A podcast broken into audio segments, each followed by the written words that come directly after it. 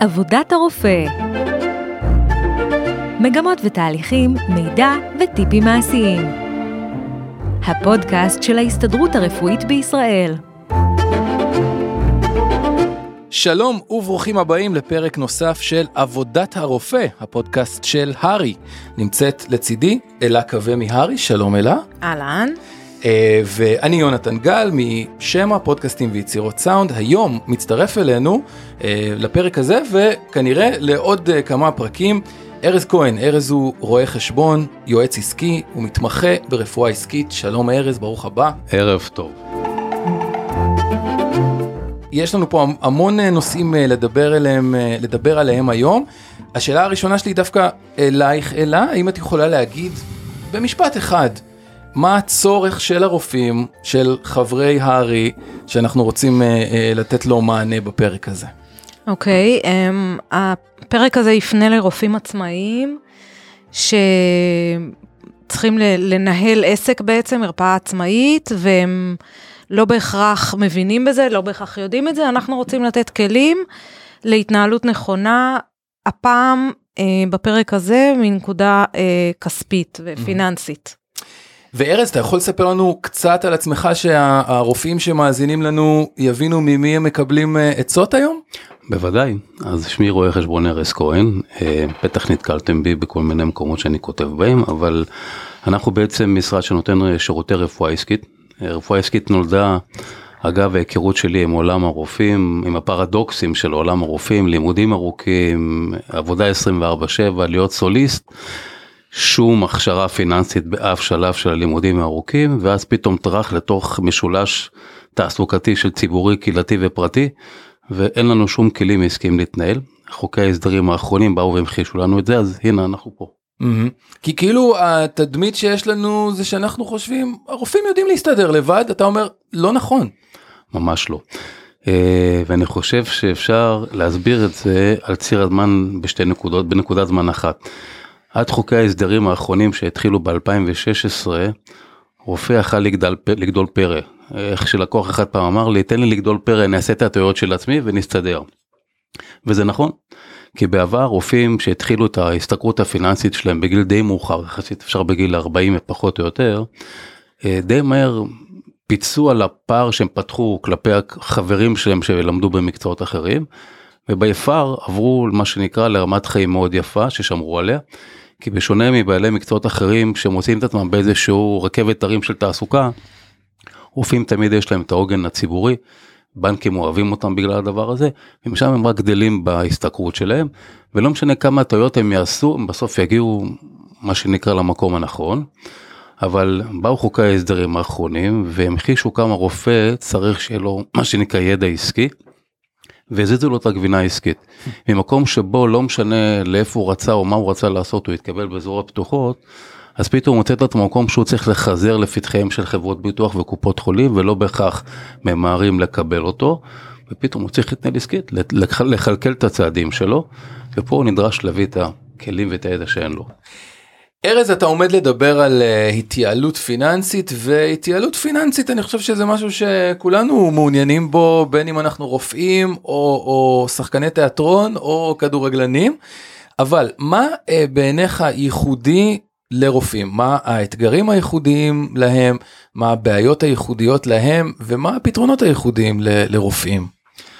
אוקיי okay, אז אין ספק שכמו שאתה אמרת חלק גדול ממה שאני הולך לדבר רלוונטי כנראה לכולנו, mm-hmm. אבל בכל זאת יש כמה דברים שהם ייחודיים לרופאים, כי בעצם בסופו של דבר זה יכול להיות בגלל העיסוק שלו, זה יכול להיות בגלל העובדה שהוא מפרנס עיקרי בתא המשפחתי, mm-hmm. ובגלל הסיכון שהוא סוליסט, אז הסיכון שהוא לוקח אם קורה לו משהו חס וחלילה, בעצם מה קורה אז. אה, אז כן, יש לפחות 4-5 נושאים שהם בכל זאת ספציפיים או יותר רלוונטיים, יותר מקבלי משמעות אצל רופא. אה, זה יכול להיות אה, נושא האובדן כושר עבודה. אה, אובדן כושר עבודה זה היעדר היכולת שלנו אה, להתעס... אה, לעבוד מה שנקרא, ואם אנחנו מפרנס עיקרי בבית אז בעצם אנחנו רואים חתיכת ברוך גם בבית. אז כן ניתן את הדעת לנושא הזה של אובדן כושר עבודה, מה מיוחד בו. שתיים זה ביטוחי חיים, אותו מקום.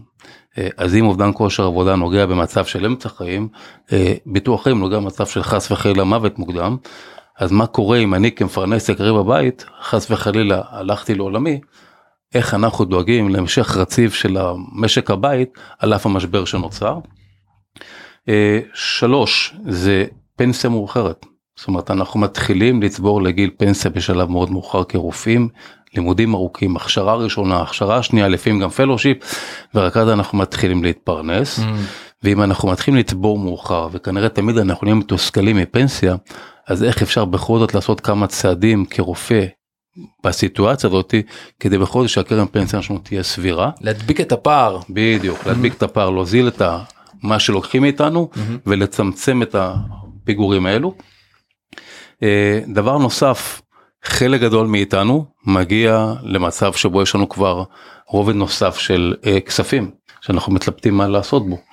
אז לאיפה אפשר להשקיע אותו? אוקיי, מה כדאי לעשות בתור רובד שני בטוח יחסית, בשונה מאשר לנהל תיקי השקעות שזה כבר רובד שלישי.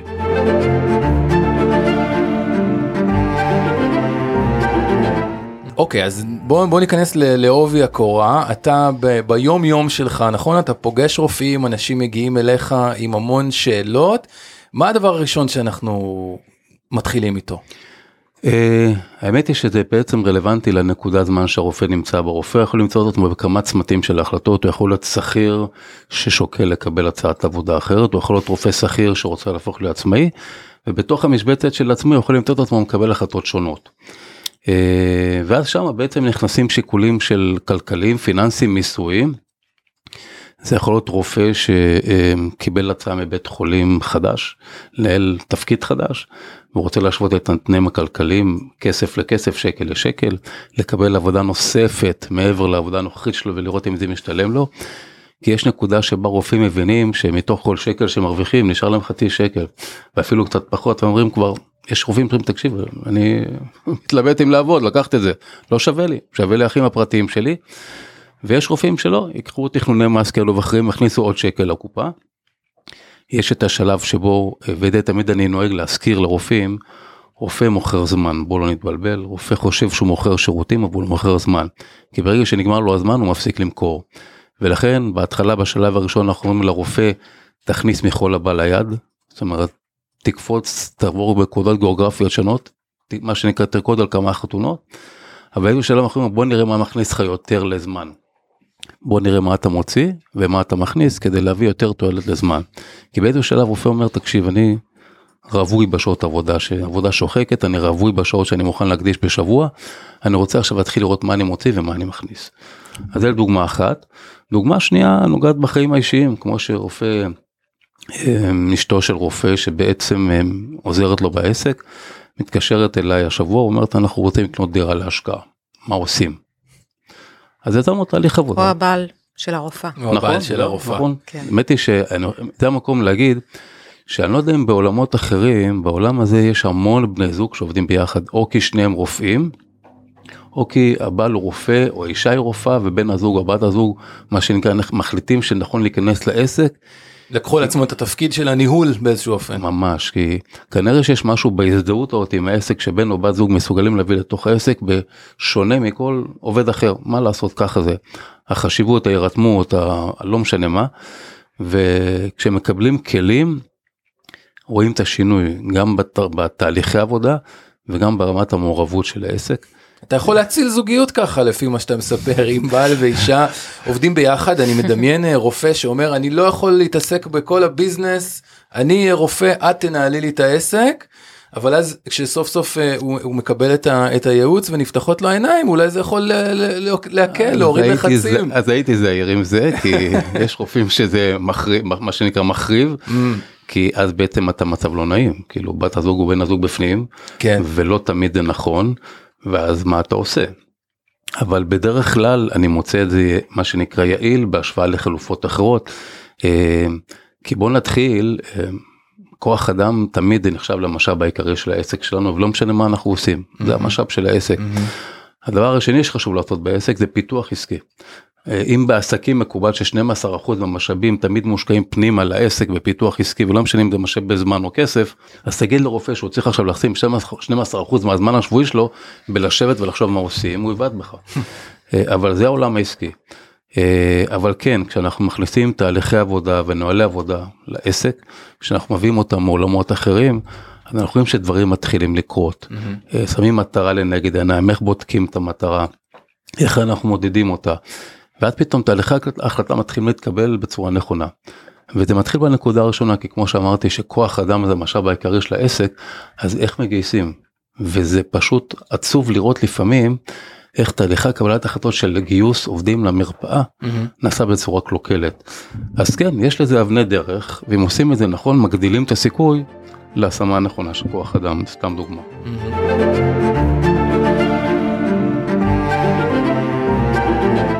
אז ארז אתה אומר בגדול שהרבה אה, רופאים מתקשים עם, ה, עם כל הצד הזה של אה, לנהל את העסק ולנהל את עצמם כעסק, אבל בואו נתחיל מהסוף. אולי אחד הנושאים הכי הכי חשובים זה הנושא של פרישה והנושא של פנסיה. למה זה כל כך חשוב ובמה אתה רוצה להתמקד בהקשר הזה? אוקיי, אז בעצם כשאנחנו באים פנסיה זה סוג של פתרון למצב לסיכון מסוים אוקיי למצב כלשהו בחיים שלנו. כשאנחנו בעצם ממפים את המצבי סיכון שלנו יש לנו שלושה מצבי סיכון אחד זה אה, מוות מוקדם. שניים זה אובדן כושר עבודה שבמהלך תקופת החיים אנחנו נקלעים למצב של חוסר תעסוקה. והשלישי זה תוחלת חיים אנחנו פורשים וממשיכים לחיות ואנחנו צריכים איזושהי מקור הכנסה כלשהו. ולכל אחד מהמוצרים האלו בעצם ניתן פתרון. למוות מוקדם יש לי פתרון של ביטוח ביטוח פוליסת ביטוח נותנת אמור לתת פתרון למוות מוקדם. למשפחה. למשפחה למוטבים. אובדן כושר עבודה אוקיי זה המצב שבו אנחנו מאבדים את יכולת ההשתכרות במהלך תקופת החיים גם לזה בעצם בתוך קרן הפנסיה שלוב מוצב שהוא מוצר שנקרא אובדן כושר עבודה רופאים נתפרו עבור המוצרים של אובדני כושר עבודה ייעודיים לרופאים אוקיי, שנועדו לתת פתרון של מה קורה בעצם אם אנחנו באמצע חיים מאבדים את יכולת ההשתכרות שלנו. וכמובן תוחלת חיים, תוחלת חיים שמתארכת אנחנו רוצים להמשיך ליהנות או לשמור על רמת מחיה כלשהי ולזה נועדה בעצם הפנסיה, אותה פנסיה קופת גמל ביטוח מנהלים שלושה מוצרים שנועדו לתת את אותו, אותו פתרון, קצבת פנסיה בגיל פרישה. אחת הנקודות הראשונות אה, ש, שאמרת שתדבר עליהם היום זה נושא של נכסים פיננסיים. תעסוקתיים. בבקשה. נכון. אז בעצם אמ, אפשר להגיד שהעולם הפנסיוני, אם נקרא לזה ככה, אה, די בא ונעשה שקוף מהמקום שבו רובנו לא מבינים בעולם הזה, לא יודעים לקבל החלטות בעולם הזה. אה, וכשאנחנו מקבלים את הניירות התקופתיים שלנו אנחנו בדרך כלל משאירים אותם במעטפה. ובמקרה אותו מתייקים אותם אבל לא ממש מבינים אותם. בא המפקח על הביטוח ויצר מספר רפורמות בשנים האחרונות כדי שלא להנציח את המצב, יצר שקיפות, אתה מקבל טופס שאם אתה מסתכל בו, אתה מקבל פה המון מידע שקוף וקריא וברור, שיכול להניע אותך לפעולה. אה, מצד שני בא העולם הזה ואכף עלינו חוקים, זאת אומרת אנחנו לא יכולים להעסיק היום עובד בלי שאנחנו נדאג לו מה שנקרא לתנאים פנסיוניים. אז אה, אבל בעצם בעולם הזה אנחנו צריכים בעצם להבין שלושה דברים. יש בעולם הזה שלושה מוצרים קרן פנסיה וקופת גמל אוקיי. יש ביטוח מנהלים אלו שלושת המוצרים שנוגעים בעולם הפנסיוני וכדאי שתמיד ניתן עליהם את הדעת כי רובנו בסופו של דבר מגיעים לגיל פרישה עם צבירה לא מספיקה וזה בא מהמקום שבו אנחנו כרופא מתחילים לצבור בגיל מאוחר אוקיי? תוחלת החיים רק הולכת ומתארכת, זה אומר שאם אנחנו פורשים בגיל מסוים שהוא עדיין גיל פרישה של היום, אנחנו צריכים לכלכל את עצמנו מאותם צבירה שיצרנו לעצמנו יותר זמן. אם אנחנו לא מצליחים לצבור מספיק, אז אנחנו מוצאים את עצמנו שם, בתקופה ההיא, יורדים ברמת הכנסה, רמת המחיה שהורגלנו אליה. בעצם יש לנו שלושה מוצרים כמו שאמרתי, העולם הפנסיוני, העולם של מה קורה אם חס וחלילה אנחנו נקלעים לאובדן כושר, אובדן כושר זה אומר שאני לא משתכר, אני עדיין ממשיך לחיות, ואני צריך איכשהו לכלכל את התקופה אותי, ואובדן כושר יכול להיות זמני או קבוע חס וחלילה. ובשונה מבעלי מקצועות אחרים שעובדים ביחד, אז אם אחד השותפים קרה לו משהו, העסק איכשהו ממשיך להתקיים, רופאים כמו שבעצם אנחנו יודעים זה אוכלוסייה סוליסטית כמעט תמיד, וכשקורה לו משהו ומטופל צריך אותו, אז הוא יחפש מישהו אחר. ואז אנחנו רואים שקלינטורה מתנדפת לנו. אז זה העולם של מצב הביניים של אובדן כושר עבודה. ובעצם אה, העולם השלישי זה ביטוחים. חס וחלילה מצבי ביטוח מסוימים שאם קורים לנו אנחנו צריכים איכשהו לדאוג בעצם לאיזשהו פיצוי עצמי לעצמנו. ובמשולש הזה אנחנו צריכים להתנהל. אה, ובעצם מה אנחנו עושים? אה, בעצם כמעט תמיד, אה, כמו שאמרנו קודם, קרן הפנסיה כמעט, לא, כמעט תמיד לא תספיק לנו בבוא היום לכלכל את עצמנו. אנחנו צריכים לדאוג שבעצם קרן הפנסיה שלנו גובה מאיתנו דמי ניהול שהם יכולים להיות דמי ניהול מהצבירה או מהפקדה, אז אנחנו תמיד נשתדל מה שנקרא לווסת את ההחלטה אותי, זה אומר שאם אנחנו חבר'ה צעירים, אז אנחנו כמעט, כמעט תמיד נדאג להתווכח על הדמי ניהול מההפקדה, אם אנחנו כבר חבר'ה עם צבירה מכובדת, אנחנו נתווכח על הדמי ניהול מהצבירה. כמעט תמיד אנחנו מגיעים למצב שבו אה, התועלת השולית של קרן הפנסיה שלנו זה אומר שכל שקל שמופקד לנו לקרן הפנסיה אוקיי יוצר לנו תועלת שולית שנהפכת לזניחה. אפשר להגיד שמגיל 55 ומעלה אה, אם נראה כמה כל שקל שאנחנו ממשיכים להפקיד לקרן הפנסיה יניב לנו בגיל פרישה, אנחנו נתבייש בעצמנו. אמ, ואז זה השלב בעצם לעשות תכנון לפני פרישה, כבר מגיל 50 כדאי לעשות תכנון לקראת פרישה, זה אומר שלראות בעצם אולי להסיט את הכספים שלנו למסלולי הפקדה אחרים, שמניבים לנו יותר תועלת שולית בגיל פרישה. ניהול מסלולי השקעה, אנחנו די על אוטומט בסיפור הזה, כספים שלנו מושקעים בדרך כלל במסלול כללי, אה, שמניבים איזושהי תשואה.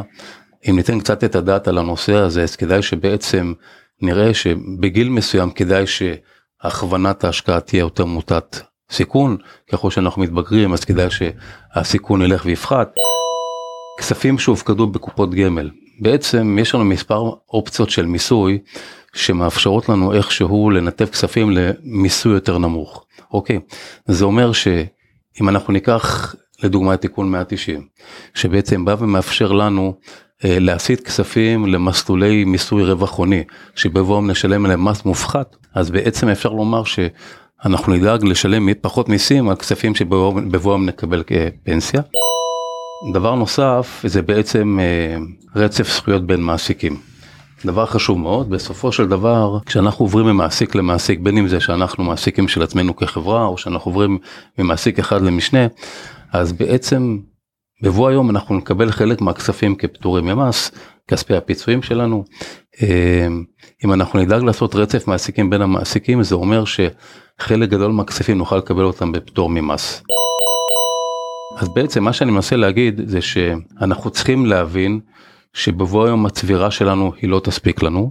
אנחנו צריכים להבין שאל לנו למשוך כספי פיצויים מקרן הפנסיה כדי מפתה לקבל אותם באמצע הדרך כפטורים ממס, אבל בבוא היום זה יוכל לנו שליש מהפנסיה העתידית שלנו.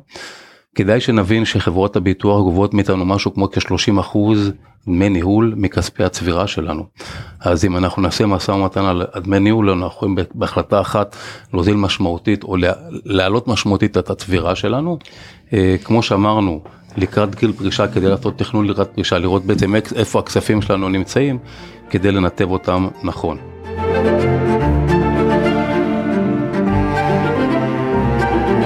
אוקיי, okay, אז דיברנו על הסוף בעצם, נכון? על הפרישה ועל הפנסיה וכל זה, אבל יש גם עוד הרבה דברים שאפשר לעשות בדרך, אה, תכניס אותנו לעולם בשמחה. הזה. בשמחה. אז אה, מדרגה נוספת בעולם הזה, לפני שאנחנו עוברים ממה שחייבים mm-hmm. למה שאפשר, mm-hmm. אז יש מוצר שנקרא קרן השתלמות שרובנו רובנו מכירים אותו, וקרן השתלמות זה אחלה מוצר, במילים פשוטות.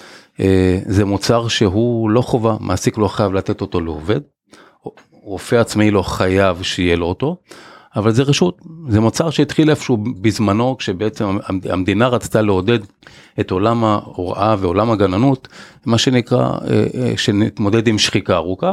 בואו אחת לשש שנים תצאו להשתלמות, תתאווררו, תלמדו משהו, קחו את הכסף שהצטבר לכם בקרן ההשתלמות על פני שש שנים ותצאו להשתלמות. נממן לכם מתוך הקרן השתלמות, תתרעננו ותחזרו לספסל הלימודים. ככה זה נולד. ככה זה לא נולד. ידעתי. נכון. בגלל זה זה נקרא השתלמות. נכון. וואו. אמ, רוב הרופאים העצמאיים הם אה, גם שכירים בדרך כלל, נכון? אמת.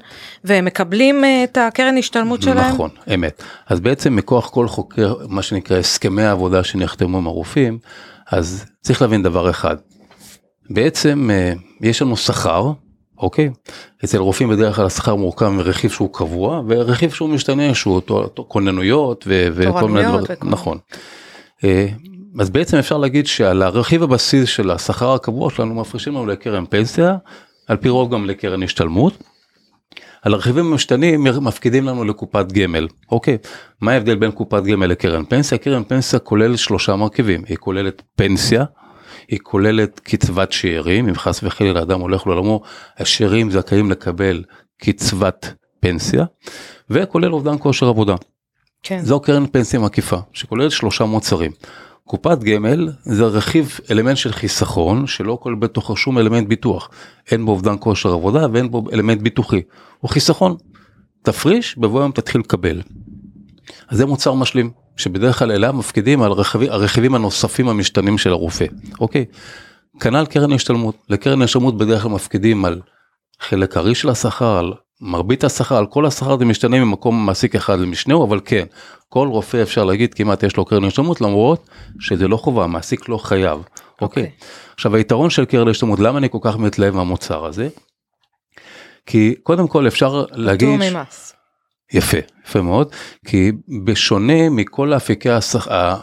ההשקעה השונים שכבר באו וישרו אותם, אין היום אפיק חיסכון שבו הרווחים פטורים ממס. על דירות אנחנו משלמים מס רווח הון, על שוק ההון אנחנו משלמים מס רווח הון. זאת אומרת אין כבר אפיקים שבו אנחנו פטורים ממס, קרן ההשתלמות נשאר האפיק היחידי שבעצם הרווחים בו פטורים ממס, כמובן אחרי שתי שנות הפקדה. אז לרופא העצמאי בעצם, אתה ממליץ לעשות קרן השתלמות גם בעסק העצמאי. בדיוק, אה, אני אחדד רק בנקודה אחת. אה, קרן השתלמות בעצם נותנת שתי הטבות, אחת בעת ההפקדה היא נותנת הטבת מס, והשני כשאתה מושך את הכסף אחרי שש שנים הרווחים פטורים ממס. התקרה הזאת להטבת מס הנוכחית היא משותפת גם אם אתה שכיר וגם אם אתה עצמאי, זאת אומרת שאם כשכיר מיצית את ההטבה, לא תקבל הטבה כהפקדה כעצמאי. אבל עדיין תוכל אולי ליהנות מהפטור על הריבית. אז כן, אני מציע לרופא עצמאי להפקיד לקרן השתלמות כעצמאי א', כי התשואות בקרן ההשתלמות בדרך כלל עוטפות על כל ערוצי ההשקעה האחרים. שתיים, עלויות הניהול של קרן השתלמות נמוכים משמעותית מעלויות ניהול של חלופות. תשקיע בקרנות נאמנות תשלם סול 4% בשנה עלויות. קרן השתלמות אתה אמור להיות לבנצ'מרק של 0.6% מניהול לשנה, פער משמעותי על כספים גדולים. תשואה, פטור ועלויות נמוכות זה שלושה מה שנקרא מוטיבציות משמעותיות להשקיע בקרן השתלמות לכן אני בעד שרופא עצמאי יפתח לעצמו קודם כל קרן השתלמות. זה הרובד הביניים. מפה אנחנו בעצם מגיעים לשלב שבו אוקיי אז יש לי גם כסף פנוי מה עושים עם הכסף? בדיוק. שאלה גדולה. יפה. אז בדרך כלל תמיד אנחנו בעד ניהול סיכונים אוקיי? כי אם אנחנו נסתכל על ההון המשפחתי שלנו באיזשהו שלב אנחנו בעצם נוכל לראות איפה רובו מושקע.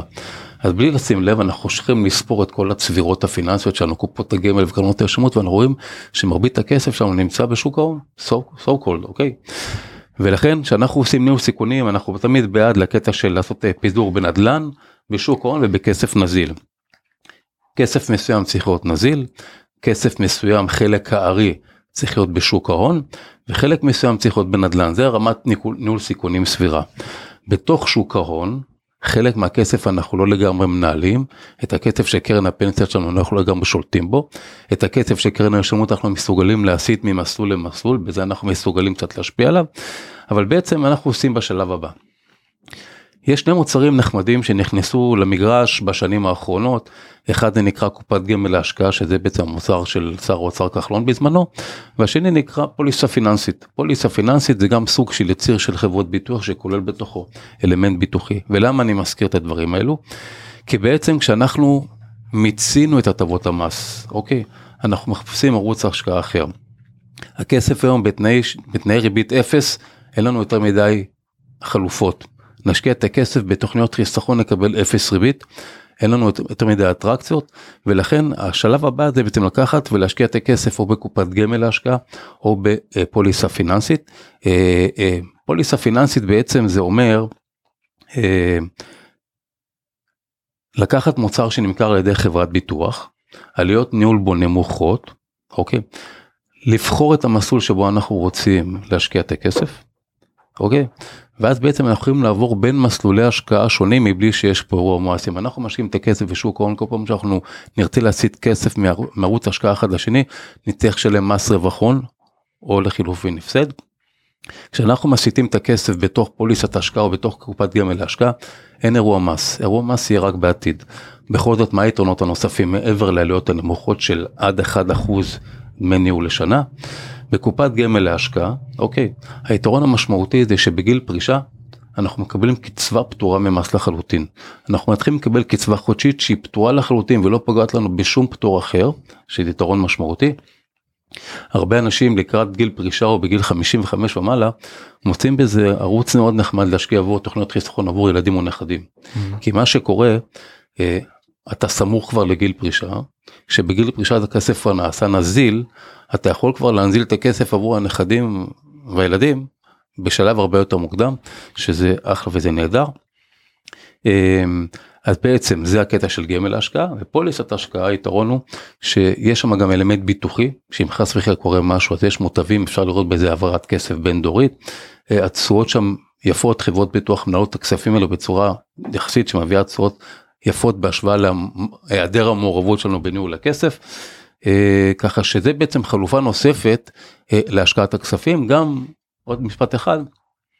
אה, פוליסת השקעה יש לה יתרון מיסוי נוסף, סעיף 125 מאפשר לנו מגיל 60 ומעלה לקבל הטבות מס גם במסלול של פוליסות השקעה, זה כאילו דומה קצת אולי במשהו לנושא של גמל להשקעה שנותן את הפטור, אבל גם פה יש הטבת מס לפי סעיף 125.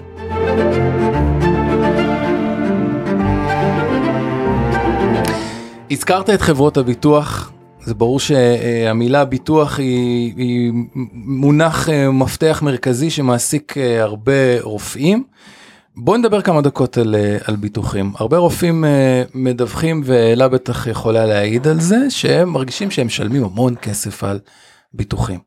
אז קודם כל, למה זה קורה? וב' האם יש לך איזה שהם פתרונות או, או כיוונים שהם יכולים להתחיל לבדוק בעצמם איך לשפר את החלק הזה בחייהם? בהחלט. אמ, אני חושב שהסיבה שאנחנו רואים יותר מדי חיובים בכרטיסי האשראי שלנו בנושא, בנושא של ביטוח נובעת מכמה דברים. אחד, אה, אנחנו מחוזרים, לא מעט אנשים, סוכני ביטוח מסביב לנו בבתי החולים ומוכרים לנו ביטוחים. בדרך כלל אין בן אדם אחד שרואה אותנו, אותנו בתמונה המלאה. ואז אנחנו מוצאים את עצמנו בעצם שיש לנו שניים וחצי ביטוחי חיים, שלושה ביטוחי בריאות, אוקיי? ולא תמיד זה יותר או פחות ממה שאנחנו צריכים, בדרך כלל זה יותר. אז כשאין לנו מישהו אחד שמבין בנושא, שמסתכל על התמונה המלאה של כולנו, ופה אני פותח סוגריים, ניתן לעשות את זה בשני אופנים. אנחנו יכולים לבקש מסוכן ביטוח אחד שאנחנו סומכים עליו להוציא לנו מסלקה, או שאנחנו לבד יכולים להוציא מהר הביטוח של משרד האוצר, מה יש לנו בכלל? איזה ביטוחי ביטוח, איזה ביטוחים יש לנו? כדאי לנו לקחת סוכן ביטוח בעצם? כן, אני חושב שכדאי מאוד שיהיה לנו סוכן ביטוח אחד. צריך להבין שבעולם הזה של הביטוח מהמקום של הרפורמות, שיתחו לסוכני הביטוח את העמלות, לקחו להם את המוטיבציה לתת לנו שירות. ולכן מהמקום הזה אני חושב שמבין כל סוכני הביטוח שמקפים אותנו נבחר אחד שאנחנו סומכים עליו. נגיד לו משה תקשיב אנחנו מרכזים בידיך את כל הביטוחים שלנו בלבד שאתה נשכב על הגדר עבורנו ונותן לנו שירות. מהמקום הזה שהוא ייתן לנו, ניתן לו ייפוי כוח לאסוף את כל מוצרי הביטוח, אוקיי? אנחנו נוכל לקבל תמונה מלאה והמלצות מגורם מקצועי. ואז בעצם אנחנו נראה שיש לנו מספר ביטוחי חיים, כי כמו שאמרתי קודם, אפשר לצמצם את ביטוחי החיים למה שאנחנו באמת צריכים, אפשר להוזיל את הדמי ניהול של הביטוחי חיים, כי כשאנחנו לוקחים משכנתה, ומשם הבנק נותן לנו גם ביטוח חיים למשכנתה, על פי רוב הדמי ניהול, העלויות של ביטוחי חיים שם מאוד יקרות. אני בס... חושבת שצריך לתת פה דגש על זה שאנחנו לא מבינים בזה מספיק, כדאי לקחת מישהו שזה המקצוע שלו, סוכן ביטוח. אמת, ואחד. אחד שיעזור לנו ל, ל, לתכלל את כל הנושא אמת, הזה. שיראה את התמונה כולה, יבין כן. מה הצרכים שלנו ויתאים לנו צרכים. בוא נבין מה הצרכים. רופא צריך שיהיה לו קודם כל ביטוח אחריות מקצועית. על פי רוב יש לו את זה במסגרת בית החולים או קופת החולים שעובד בה, תנוח דעתו, אלא אם כן הוא צריך פוליסה פרטית משלו. המוצר השני שמאוד חשוב לרופאים זה ביטוח אובדן כושר עבודה. אובדן כושר עבודה יכול להיות טעות אומללה, אובדן כושר עבודה יכול להיות מוצר נהדר. כשאובדן כושר עבודה הוא מוצר שנתפר לרופא, עם הגדרה עיסוקית נכונה, אוקיי, עם אחוז שנגרע, נג, נ, מוגדר כאובדן כושר עבודה, שמכניס אותו לאובדן כושר עבודה. יש מספר מדדים שקובעים אם פוליסה של אובדן כושר עבודה היא איכותית או לא, אז כדאי שיהיה לו אובדן כושר עבודה. זה לא נכון. לא נמצא בפנסיה בעצם? לא. יפה, שאלה טובה. כי כמו שאמרתי קודם, קרן פנסיה מכילה שלושה מוצרים, אחד מהם זה אובדן כושר עבודה, נכון. אבל לצערי, הרכיב של אובדן כושר עבודה שנכלל בתוך קרן הפנסיה הוא נחות לאור המדדים שנגעתי בהם קודם. אם אנחנו נבדוק אותו לאור המדדים שאמרתי קודם, כמו החל כעבור כמה זמן אני מתחיל לקבל פיצוי מחברת הביטוח. איזה אחוז נחשב לאובדן כושר עבודה, האם 75 אחוז או 25 אחוז? האם מקזזים לי פיצוי שאני מקבל ממקום אחר? כשאני מתחיל לקבל עכשיו מחברת הביטוח שלי פיצוי, ואולי אני מקבל גם מחברת ביטוח אחרת או מביטוח לאומי, האם הם מתחשבים בזה או שלא אכפת להם? האם בתקופה הזאת, וההגדרה הכי חשובה זה הגדרה עיסוקית, ופה אני אמחיש למה הכוונה. אם בפוליסה שלך כתוב שבהגדרה עיסוקית אתה רופא, אבל במקרה אתה כירורג, נוירוכירורג, בסדר? חס וחלילה עברת תאונת דרכים, הידיים שלך בגבס, אתה לא יכול לנתח. אבל אם בפוליסה כתוב שאתה רופא, יגיד לך אדון בחברת הביטוח, סליחה, תושיב מזכירה, אוקיי, תכתיב לה מה היא רוצה, מה אתה רוצה שהיא תכתוב, ואתה יכול להמשיך לתפקד, אין פגיעה. אבל אם בהגדרה העיסוקית שלך כתוב שאתה רופא נוירוכירורג, ואם אתה לא יכול לנתח, אז הפוליסה נכנסת לתוקף. האותיות הקטנות. חד, חד וחלק. Mm-hmm. אז לכן אם יש ארבעה חמישה מדדים שקובעים אם פוליסה של אובדן כושר עבודה היא טובה או לא, אז אובדן כושר עבודה זה המוצר השני שרופא חייב שיהיה לו. בדרך כלל רופא הוא מי מבין, מי מבין בני הזוג שהוא בדרך כלל המפרנס העיקרי בבית בדרך כלל, רופא או רופאה לא משנה. ואם חס וחלילה קורה להם משהו, אז משהו מתערער במקור המחיה של התא המשפחתי. ולכן אנחנו צריכים איזשהו פיצוי שישלם לרופא משהו על האובדן הכנסה שלו. ועוד כוכבית אחת קטנה לפרק של הביטוח רבותיי, זה הנושא של הביטוח האחות מקצועית שלנו, זה הפוליסה שלנו, זה הסיכון שלנו ואסור לנו ליפול שמה. אה, כי מצד אחד זה אחד הסעיפים שנעשים הכי יקרים בדוח רווח והפסד של המוסדות שבהם אנחנו עובדים, ומהמקום הזה מנסים להוזיל את הפוליסה. אחת הדרכים להוזיל את הפוליסה זה להשית עלינו השתתפות עצמית, זה להשית עלינו החרגות, אז אנחנו צריכים להבין שנכון, הפוליסה שיש לנו מטעם בית החולים שאנחנו עובדים בו, הפוליסה שיש לנו מטעם קופת החולים שאנחנו עובדים בה, מכסה את הפרקטיקה הפרטית שלנו, אבל היא מכסה רק את מה שאנחנו עושים עבור אותה קופה. אם אני רופא משפחה, אוקיי, והחלטתי שאני מתעסק גם ברפואה אסתטית, אז הפוליסה של קופת החולים לא תכסה את זה ולכן אני נדרש לרכוש רובד נוסף של פוליסת תחרות מקצועית עבור הפעילות שלא מכוסה לי. אתם יכולים לבקש את התמצית, את הסליפ של הפוליסה מהסוכנות ביטוח, בדרך כלל תומדנס, לראות מה ההחרגות שיש לכם בפוליסה כדי לדעת שאתם לא חשופים שם.